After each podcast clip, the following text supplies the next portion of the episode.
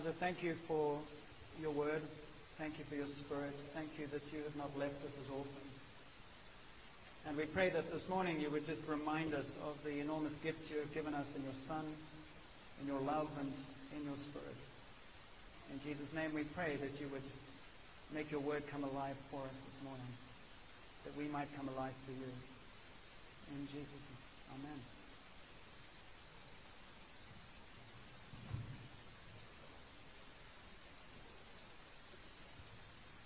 I feel like this morning um, trying to do one of those cooking shows, you know, that you see on TV.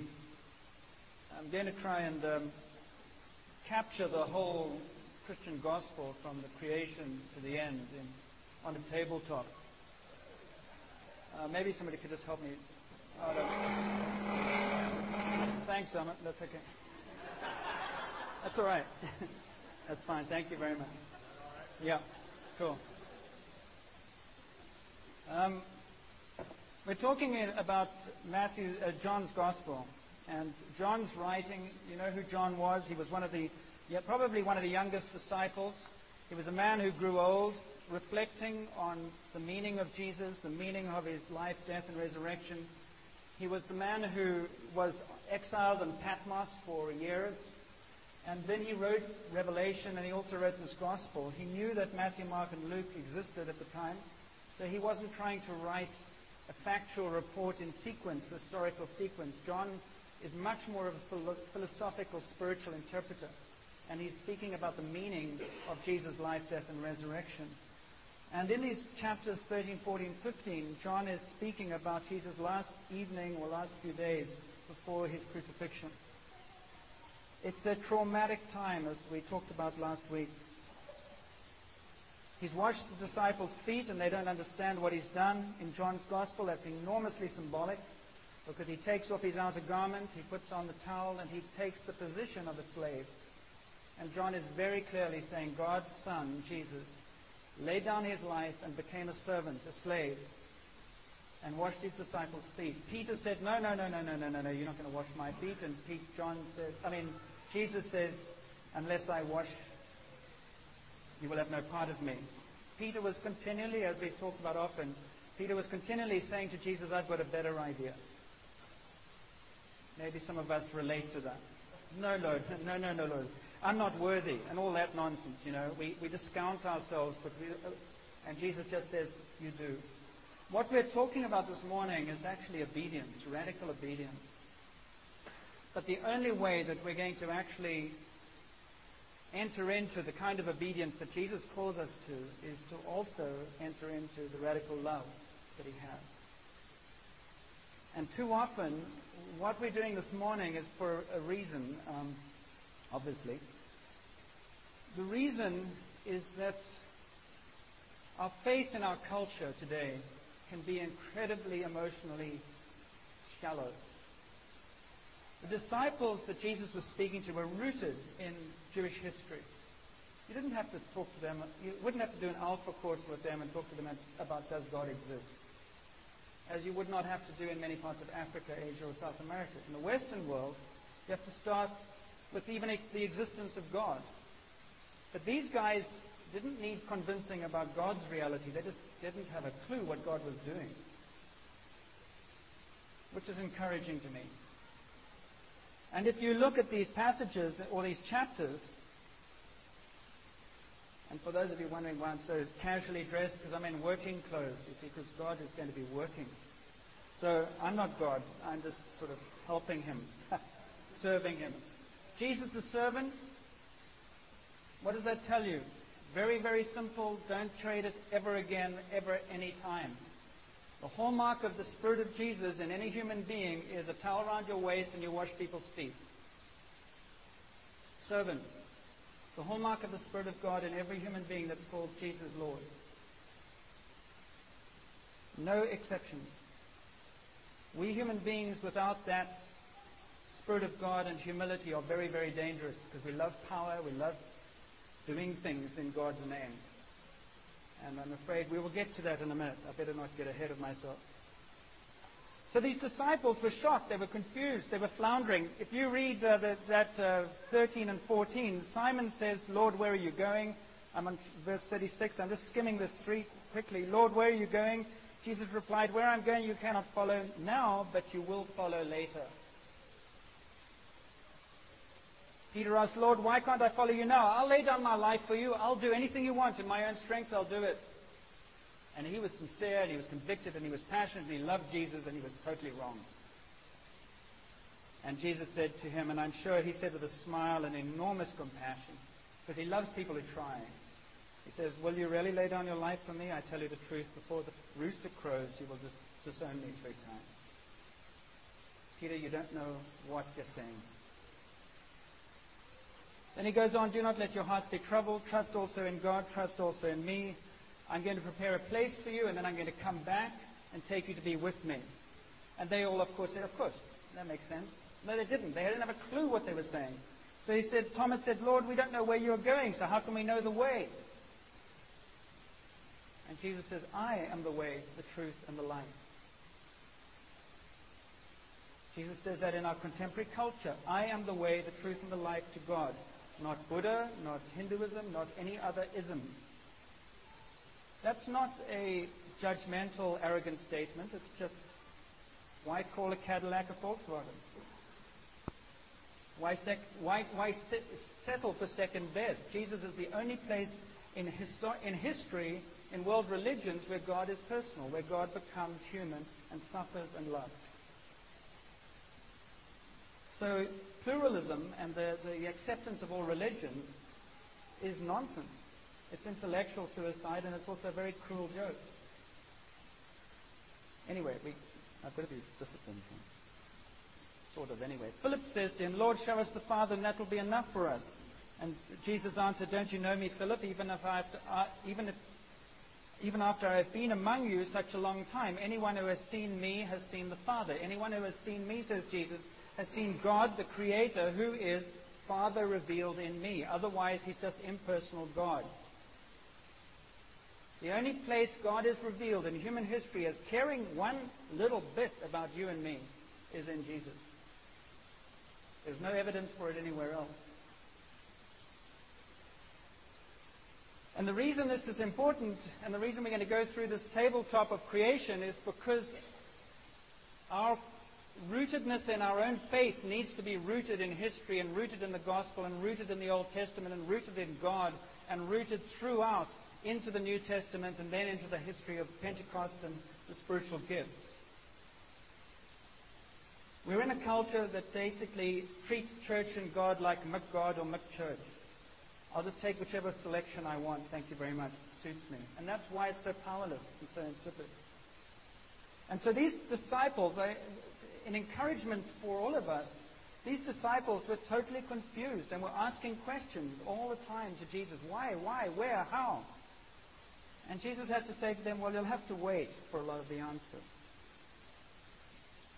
But I'm telling you that I will send you my Spirit, and my Spirit will lead you into all truth. And any, look what he says in verse 12 or 14. I tell you the truth, anyone who has faith in me will do what I have been doing. He will do even greater things than these because I am going to the Father. I will do whatever you ask in my name so that the Son may bring glory to the Father. If anyone loves me, he will obey my teaching. My Father will love him, and we will come to him and make our home with him. The counsel of the Holy Spirit and the Father will send in my name will teach you all things and will remind you of everything I have said. My peace I leave with you. And I do not leave you that peace as the world gives you peace. I do not give to you as the world gives. Do not let your hearts be troubled and do not be afraid. Of course, they were terrified. Judas, we read about in chapter 13, left the room. He couldn't handle it. He basically said, Jesus, this is way too much for me. I'm going to stay with the status quo. And so he went and betrayed Jesus. I wonder how many of us would have left. How many of us would have said, this is, this is too far out? I wonder what you would have done that night when Jesus washed feet and said he was leaving.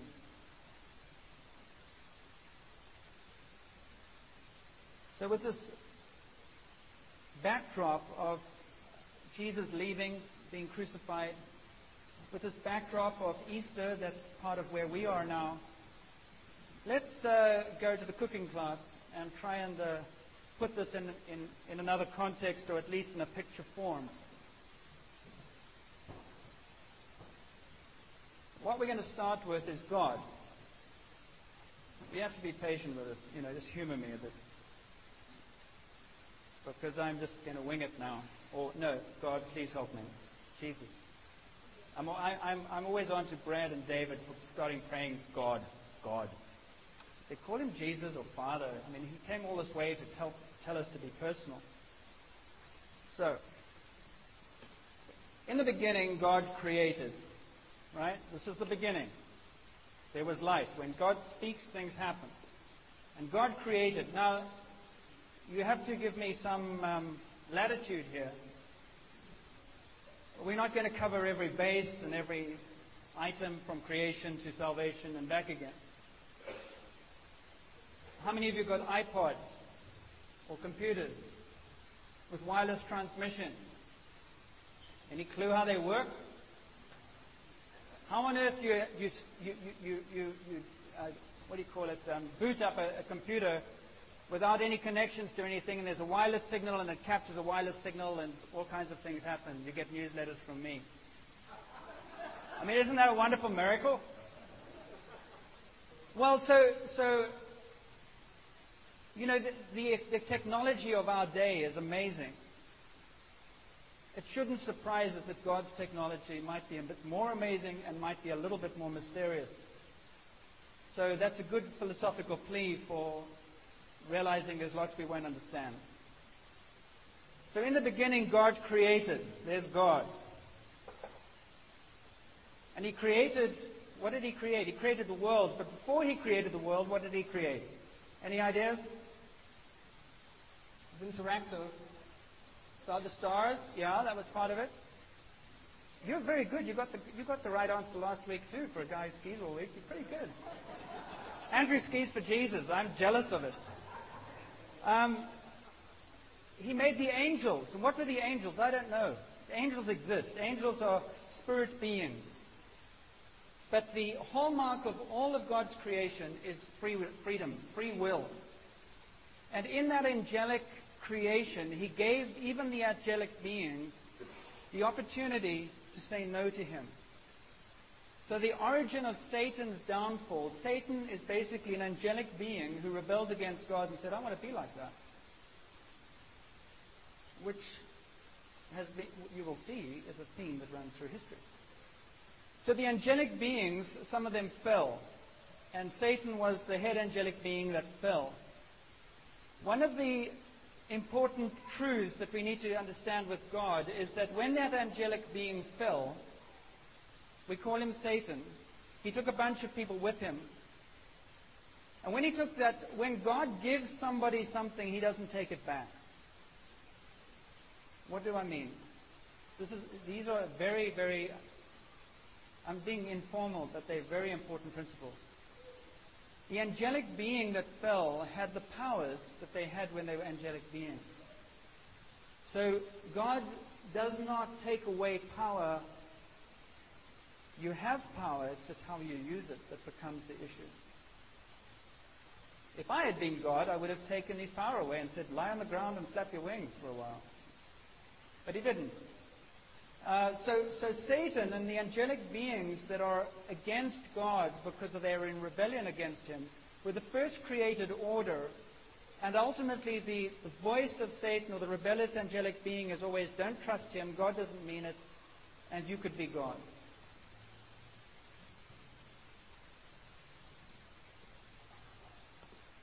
Then God created the earth, and I was going to get one of those inflatable balloon things, and we could blow it up and say God made the earth, but I couldn't find one. So God created the earth. He creates Eden. I've got to keep moving here, otherwise I'll stop the creation. Um, And God created Adam and Eve. This is Adam and Eve. And they're in the Garden of Eden and they're walking around all naked and lovely and, and they're whistling the tunes and walking with God in the afternoon and having a great time.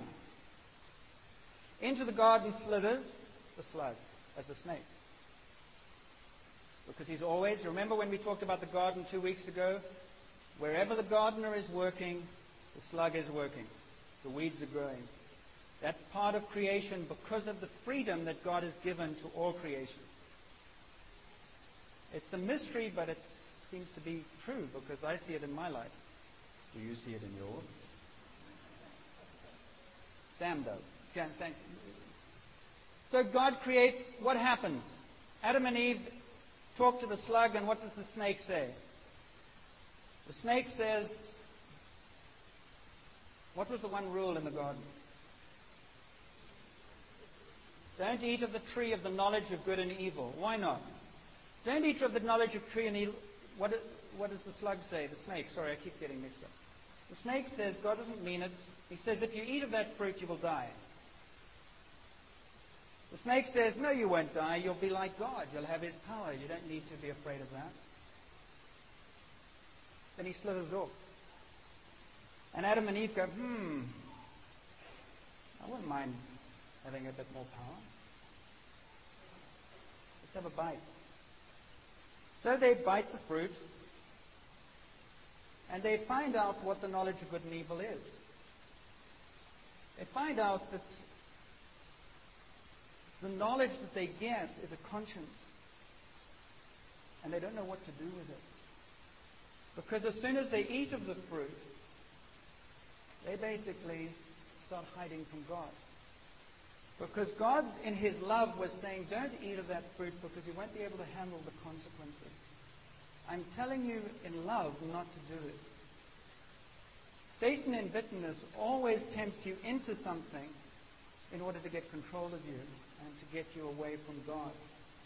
So what happens is that God comes and He looks for them, and Adam and Eve basically are hiding. He has to, therefore, say you'll have to be out of, you'll have to be outside the garden. Why would you have to be outside the garden? Because by definition, you're polluted. And the garden is pollution free. Therefore, you cannot be with God. Not, it doesn't matter how much I love you, you, you cannot be by definition. You have, you have disobeyed me, and my, my command to you was in love and compassion and tenderness and enormous caring for you. But the doubt that got sowed in your mind and the doubt that enabled, caused you to therefore disobey me has had consequences that were way beyond your understanding. And so what happened was, this is the big trick here. That's meant to stand up. There we go. There is now, oh, it's white on that side and black on this side. I guess that means something. There was now a barrier between God and His creation. So what happens now? What he, what he does is, he, the first thing he says is, do you know what he did? No, Andrew's not allowed to answer this time. If anybody else knows.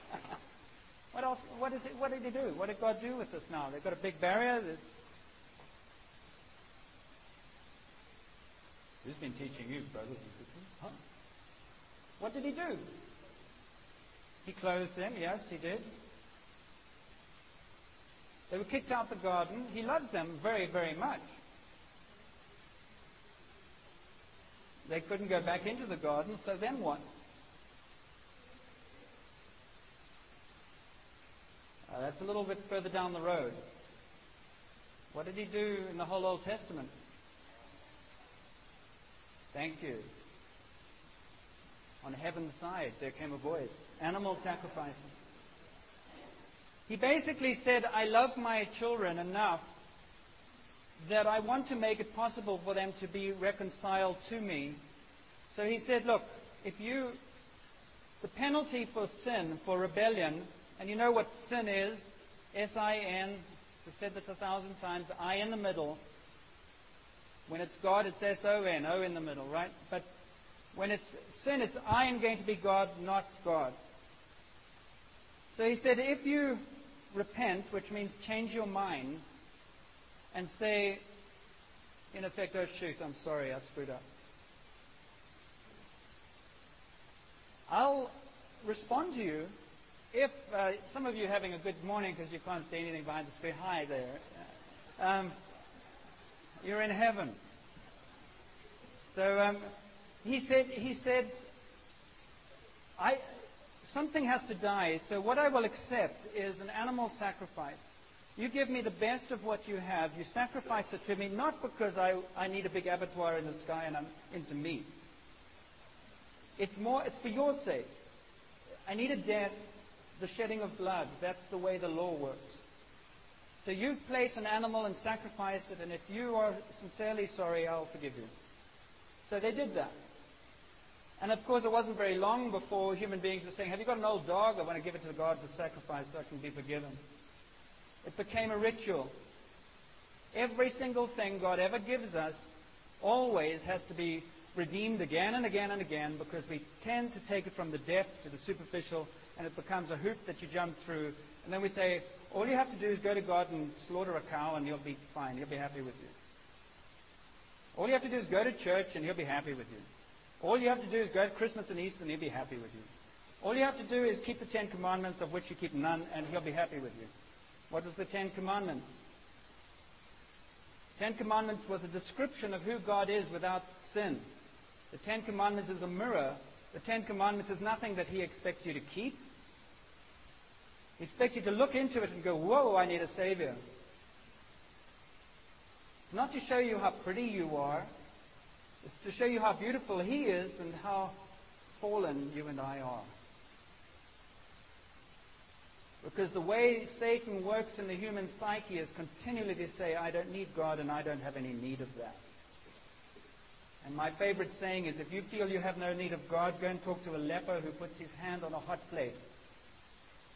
And flesh sizzles and he says, I have no need of taking it off. And you say, Brother, it's a symptom of your disease. You have no sensitivity to it. You're in bigger trouble. So, we could spend an hour on each section of this tabletop. So you have the sacrifices that are given to, by God, a loving God who says, I want these sacrifices, the slaying of lambs, to be a symbol of your desire to be reconciled with me. And over the years, he gives out prophets. Prophets speak in his name.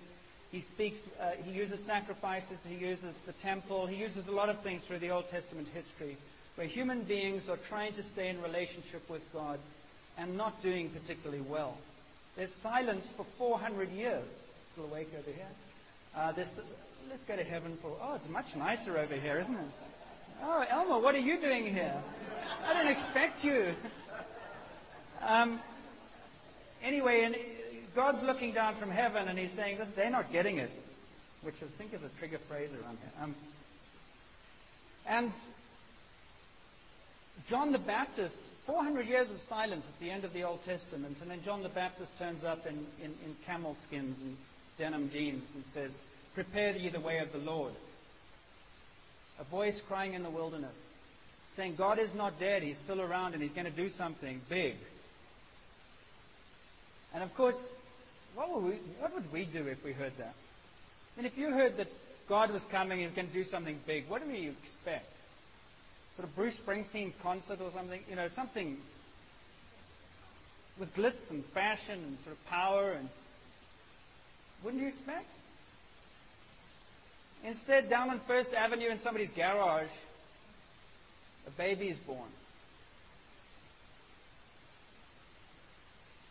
And you know who the parents are? I mean, Sam and Marion. And they're even too old. They're like Abraham and Sarah. I mean, what on earth? People go, good God, when they hear the news.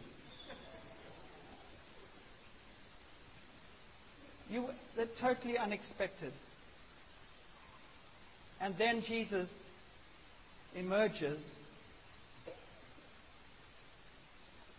And for the first time in thousands of years, the God of Eden appears in the fallen world to demonstrate the purpose of the God of all creation, for his creation.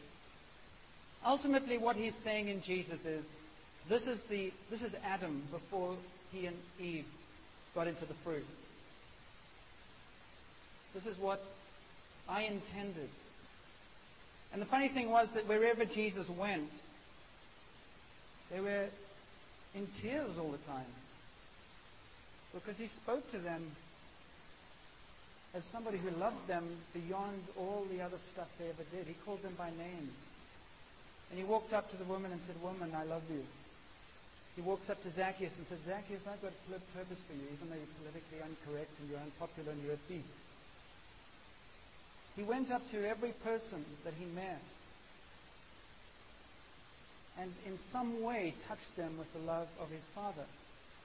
All they had seen all their lives was religion. Keep laws, keep rules, make sure you do this, make sure you do that, jump this high. And everybody was saying, this is boring. And the, the priests were saying, this is God. And really, they were into power, so they wanted control. And they were blocking the view to God. People couldn't see God because of the institution and because of the rules and the bureaucracy and the crap. The only way to describe it. Human beings taking hold of religion blocked the way to God every single time. Because God lays down his life and he comes in love and serves. But he's also tough. He also says, my way or no way. So, Jesus is demonstrating to the disciples and around the disciples in Capernaum and Galilee the power of God. So he comes along and he says, You are sick, be healed. Why does he say that? Because he says, as we read, the prince of darkness wants to capture you. I've come to set the captive free. I am greater than he. He said that in John 14. He has no hold over me. I'm going to demonstrate that. So in healings, he lays hands on people and they're set free. He casts out demons and he demonstrates that the light of God God's word is, more is much stronger than the darkness. And so he casts it out and he heals and all the rest of it. And so everybody's really happy.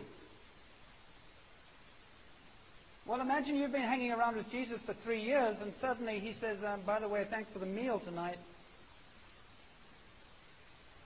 Uh, this is the end. I'm dying. I'm going.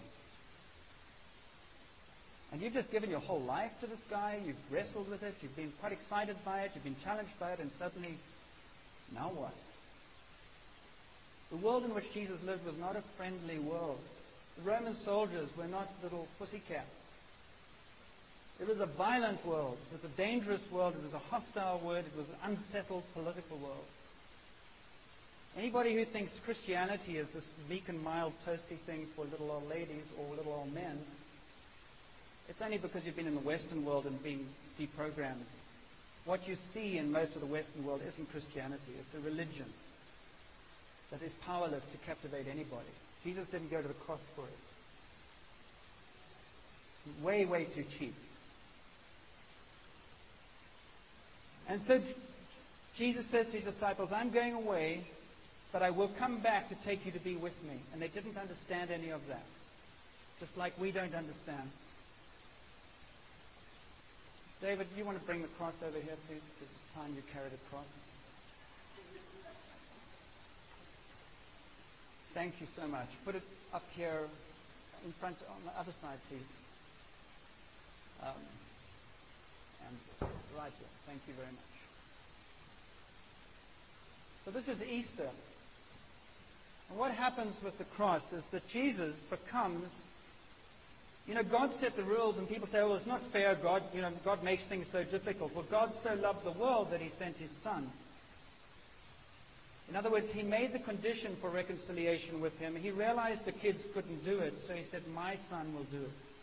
My Son will give His life as a perfect sacrifice." What's the problem with animal sacrifice? You have to do it over and over and over again. Why? Because it doesn't impact the inside It doesn't change the human heart. It only changes the behavior pattern that's been already. So God said we need, to, we need to get right back to the root of creation. We need to be able to restore the heart of my children. Now, how is the heart of my children restored? Well, the first thing we have to do is to clean them up. So Jesus goes to the cross. And the cross is the symbol of a perfect human sacrifice for a fallen human world.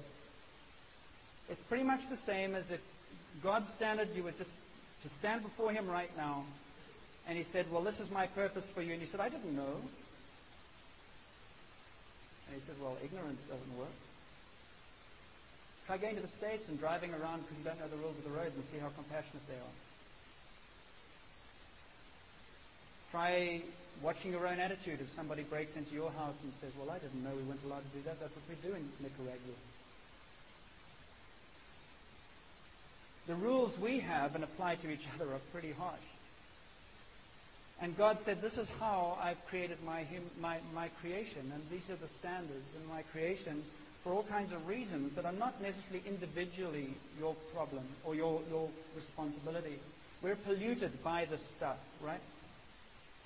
So he says the only way, because by definition of our creation and our association with other human beings, we are polluted, whether we are personally responsible for everything or not is irrelevant. We are polluted. And therefore, we cannot be reconciled to God. We cannot have relationship with Him in our current condition. Does that make sense? Any questions on that? Anybody? A baby cannot be born without sin.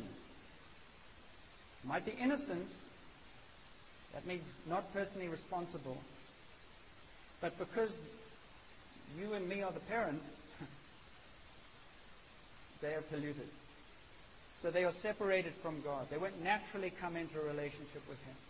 And Jesus went to the cross in order to take down that barrier. I don't know how this thing comes down, but anyway, it doesn't matter. Actually, it's not taken down, it's there. It's always there. What happens is the cross goes across it. And it provides the bridge that Lynn was speaking about earlier.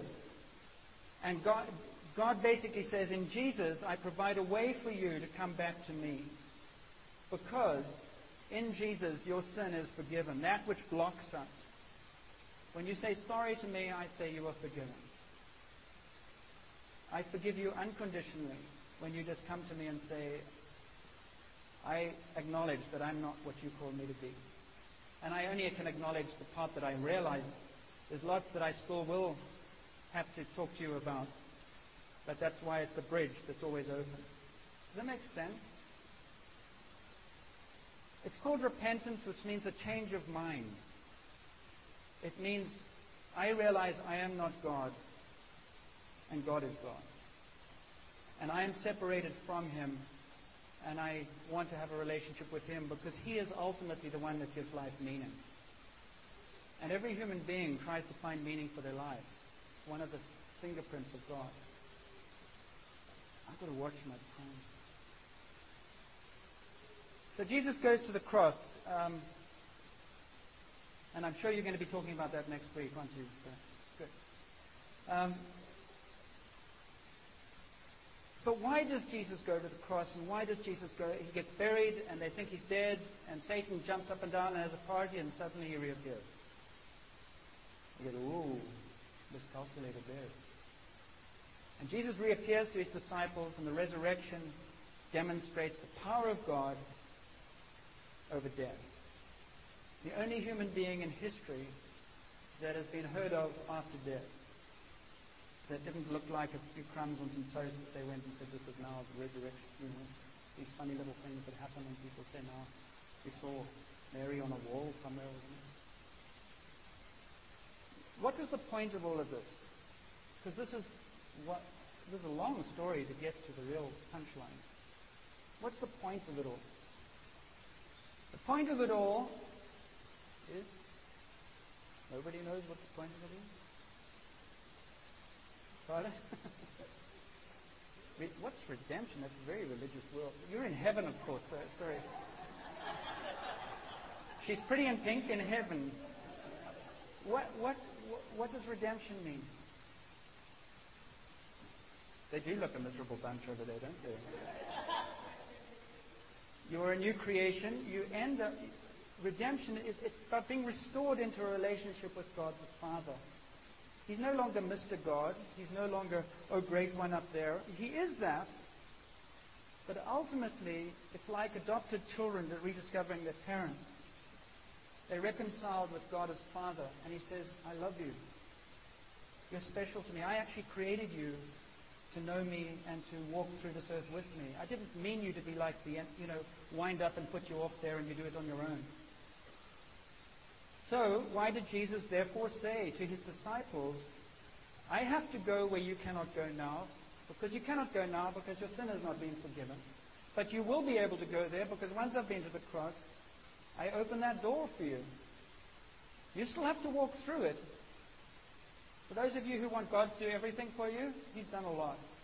You still have to stand up, respond to what He's done, and walk through it and take it for yourself. But He also said, I will send you the Counsel and the Holy Spirit. What does that mean? Well, Jesus went off and left the disciples behind. And the disciples were left like this. Let me take the barrier down now just because it's down. Of course, it exists for everybody. You know, the barrier is there every time sin is a part of our problem. Just hold it one minute.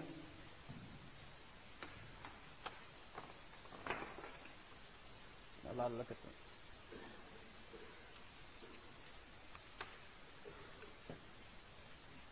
That goes in there. That goes in there. Okay. What Jesus said was, Wait in Jerusalem and I will give you power.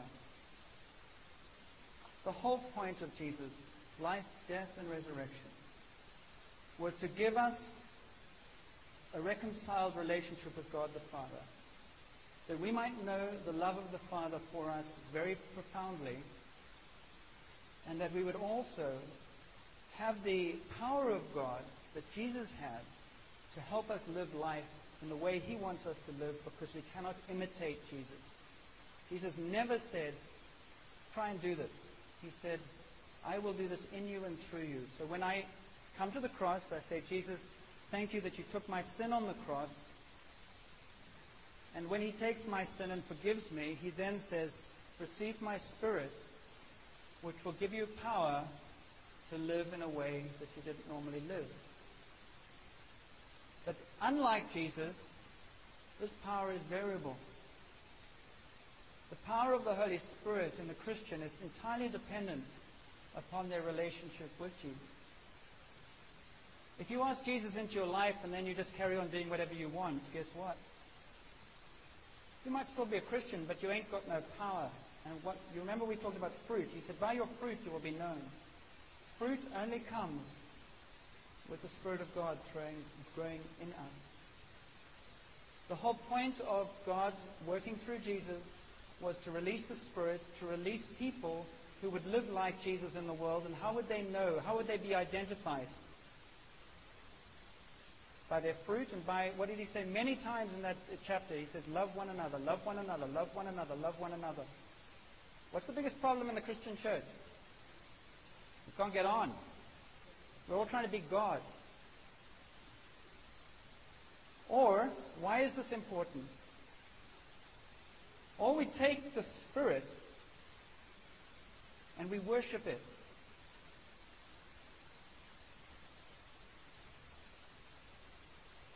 There's one other power cord through here. Everything God does, Satan mimics. There is a power cord that comes right through that produces life like that. That is of Satan.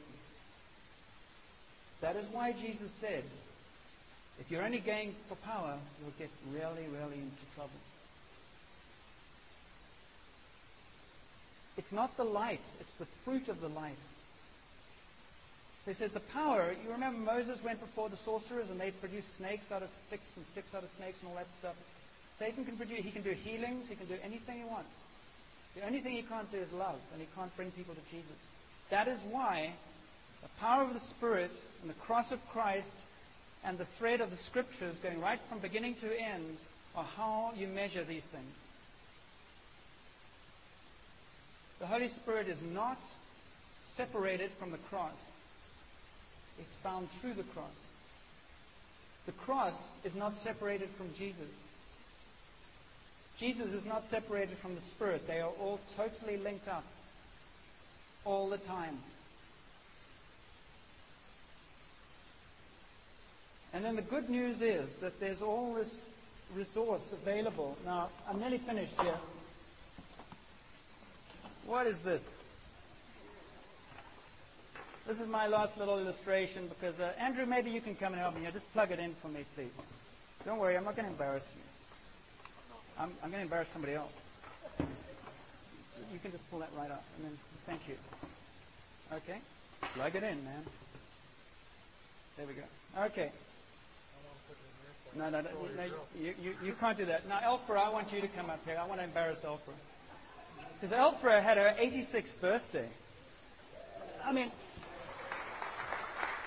a short, a short while ago. Now, Elfra, when did.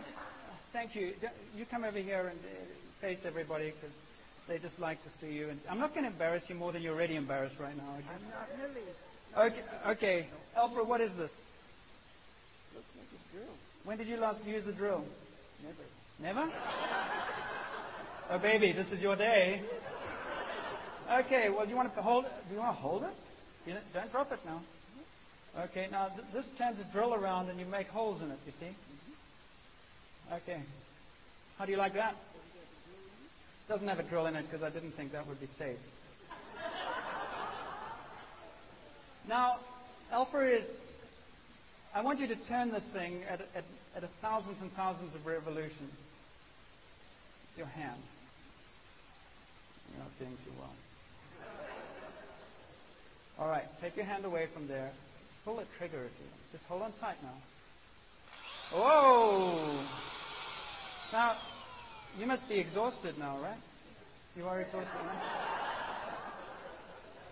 Now, ladies and gentlemen, this is why Jesus went to the cross and why he poured out his spirit. So a little old lady of 86 could turn a drill with just pulling the trigger. You see, the gifts of God's spirit are not reliant upon your strength, your age, your wisdom. Many of us who've said to Jesus, Here I am, Lord. There's somebody I won't mention by name who said to me, Well, if God wants me to do it, He will do it.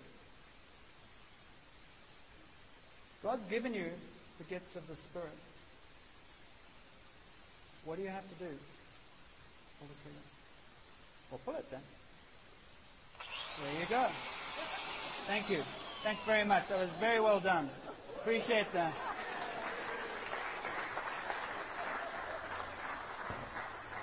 There are all kinds of tools that God gives powerful The power for healing, the power for prophecy, the power for tongues, for prayer, the power to love, the power to serve, the power of hospitality, all kinds of stuff.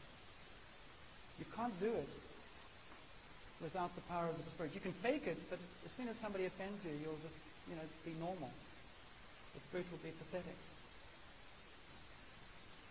Some of us go, oh, you know, I'm not good enough. No, you're not. That's why you need the cross. What you tend to do is make excuses about why I don't want to submit to it. Which just means you need to get into the love of the Father more because He wants to use His children to share His love and His life in the world. That's why we're here. And how do you know? There's either power there or there's not power there. How do you know you've got power in you? Pull the trigger. You have to pull the trigger. And by the way, pulling the trigger just helps me know there's something there. I've still got to learn how to work it. That's why we need humility and training and ongoing sharing. How, we do, how do we do this stuff?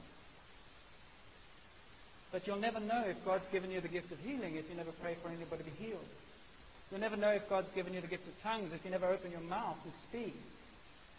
Most of us are spending all our time arguing about the power instead of saying, Lord, here it is. You can't tell that this has got power in it or not until you pull the trigger. And if you don't have power when you pull the trigger, you go back to the cross and say, Lord, forgive me. Maybe I'm blocking you. Maybe I'm getting into this dimmer thing. Does that make sense? It should be enormously encouraging to you to know that God sent His Son so that you might be loved and that you might be equipped and empowered to serve Him meaningfully in this world. Not because you're great. This is a pathetic looking instrument, but very effective as a drill. Some of us are drills, some of us are table saws, some of us are, who knows what? Maybe a bit of both. You can be a square for Jesus. So what's the what's the prayer? The prayer and the, the invitation this morning is saying, don't forget, behind all that is is this guy, God the Father. He's the gardener. And he'll do the pruning, the digging, and the working it out if we give him space to do that. That's why Jesus said, My Father and I will come and live in you. That is what Easter is all about. That's what Christianity is all about.